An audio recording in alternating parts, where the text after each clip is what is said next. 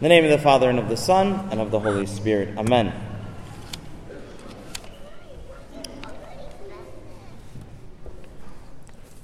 Sometimes in life, it can feel like there's just like a, a dark cloud right on top of you. And sometimes this dark cloud can even feel it's present even at times when everything's going good. You have everything that you need, nothing's really going wrong, but you still just don't know why there feels like there's a darkness over you. And then oftentimes, there are bad times, things are not going so well, there's an illness, there's a, um, a, a struggle with a relationship, whatever it might be, and that darkness can feel even darker.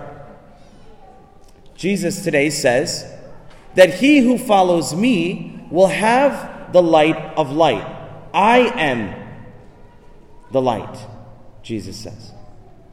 And another part of the gospel, he actually says, You are the light.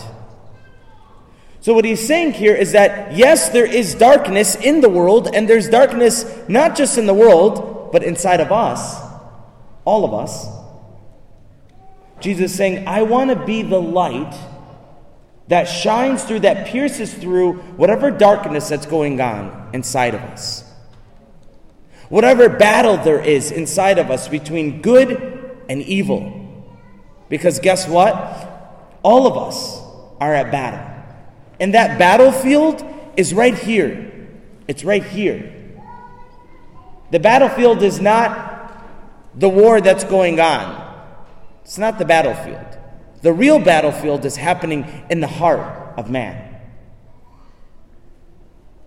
And so Jesus wants to bring his light, and he wants us to receive the light, be transformed by the light, and take his light into all of the darkness that's in the world around us.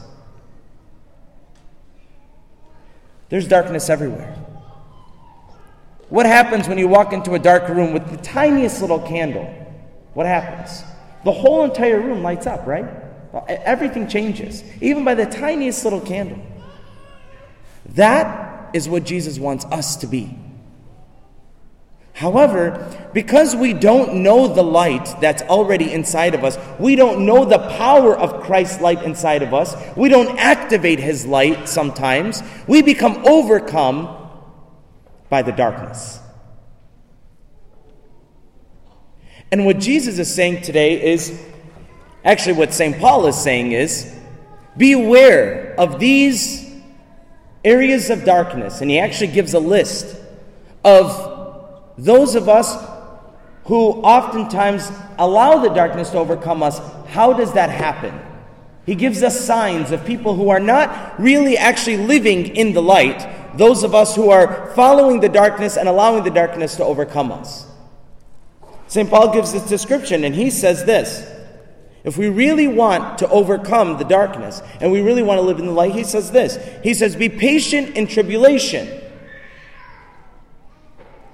I don't know about you guys, but patience is one thing I am always working on, right? It's just a constant struggle, isn't it? Be patient. He says, constantly pray. Uh, Abuna, too much prayer. Come on, Bessa. You pray too much. Too much prayer will make you crazy. I'm sure you've heard that, right? Too much church will make you crazy. I don't know who's crazy.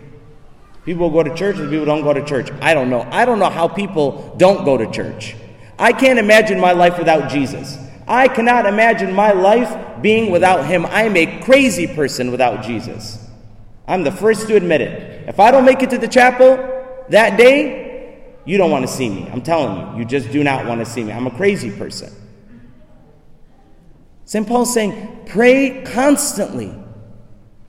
Echani, we're happy because we said one Our Father, one Hail Mary. All of a sudden, we're priests and, and bishops and saints. St. Paul's saying, pray constantly. Why? Well, how are we going to deal with the darkness if we are praying, if we're not praying? How are you and I going to fight against evil on our own? We're not. We don't stand a chance against the devil. But with Jesus, if we're praying constantly, the darkness is nothing.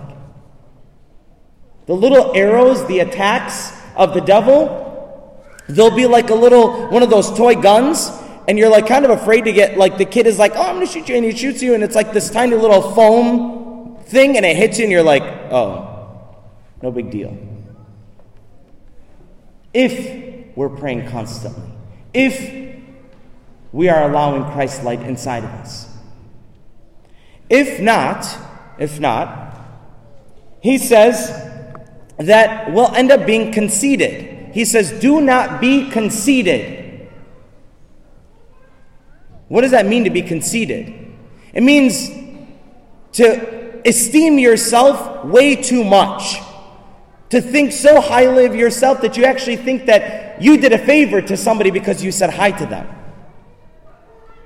Like people are blessed to be in your presence because you look a certain way, or because you have a certain status, or because you have money, or because you have whatever you have. If we're not living in the light, we're going to become conceited.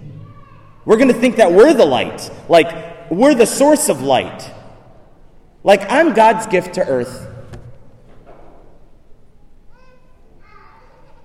And then what happens? What does it feel like when you're around somebody who's conceited? It feels dark, doesn't it? That person does not give off good vibes, we say. Somebody who's into themselves that much does not give off good vibes. Feels dark. St. Paul says, Bless those who persecute you. I don't know about you guys, but oftentimes when I know that somebody's persecuted me, the very first thing I want to do is just say, not a blessing, but the very opposite. The very first thing that sometimes comes out of our mouth is a curse, or we curse them. St. Paul's saying, bless them. How many of us, when somebody persecutes us, we turn around and we say, you know what? God bless you. God bless you. And then we turn around and we say a prayer for them. St. Paul says, don't seek revenge. He says, Do not avenge yourself. Vengeance is mine. I will do the vengeance. How many of us, when somebody has done something wrong to us, we want vengeance? We actually wish that something bad would happen to that person so that we get vengeance. We want vengeance our way. What are we doing? We're literally allowing the darkness to overcome us. We're allowing evil to overcome us. St. Paul says, overcome evil with good. If somebody throws fire at me and I throw fire back, what happens to that fire? Gets bigger, doesn't it? There, was a story I heard about uh, a father and a son. They were outside raking leaves one day, and um, all of a sudden, the, uh, the neighbor, we'll just call him Mr. Hamilton, okay? Mr. Hamilton comes out and he starts yelling, All of these leaves that are on my lawn are your leaves from your trees. And then he goes back in his house and he slams the door. Right? The son looks at it and he's like, Dad, you better go, like, go cuss this guy out. Son's, uh, the father's like, just hal majal, bro. So they finish cleaning up their, their lawn, and he says, Come follow me. Bring your rake and come follow me. So they go to this man's door. What do you want? He says, The father says, Sir, I just wanted to get permission. If you don't mind, I'd like to come and rake your leaves. The son looks at the the son and the and the and the, the Mr. Hamilton are looking at each other like, is he crazy? So the, the man says, Fine. So they go, they rake the leaves, and the son is looking at the dad and he's so angry. And the, the dad looks at the son and he says, Son, are you angry? Like, what, what's going on with you right now? He's like, Yeah, dad. I was expecting you to go over there and literally scream in that guy's face and make him apologize. He says, Whoa, whoa, whoa, son. Do you really think that if I would have screamed in that man's face, do you really think that he would have said sorry? He's like, I guess you're right. Probably not. He said, Do you think that we would have put the fire out? He's like, No, probably the fire would have gotten worse. He said, Exactly, son. He said, But let me tell you this you and I, we won that battle. The son's like, It does not feel like we won that battle. It feels like we just lost. We, I feel like we literally just, just got abused. I feel we, we just got cheated. He said, Son, sometimes doing the right thing feels like you lost. Sometimes doing the right thing does not feel good. So then all of a sudden, the man comes out, Mr. Hamilton, and he says, Gentlemen, I just want to say I'm sorry. I want to say I'm sorry for screaming at you. And um, I have a really bad back, and I need a back surgery, and I might not be able to walk ever again. And so I just want to thank you. Right there, boom. God allowed, they allowed the light to work in them. They overcame the darkness with light. This, my brothers and sisters, we have these opportunities a million times a day, a million times a day. But we miss them because we're not walking in the light of Christ. We're not praying constantly. We're not speaking and listening to Jesus all throughout our day. And when we're not, what happens? The, the evil comes like a thief in the night and it robs our peace in two seconds before we know it. We've already been overcome, and that dark cloud is hanging right over our head.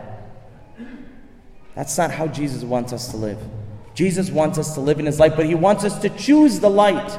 He wants us to cooperate with the light. And oftentimes, cooperating with the light does not feel good.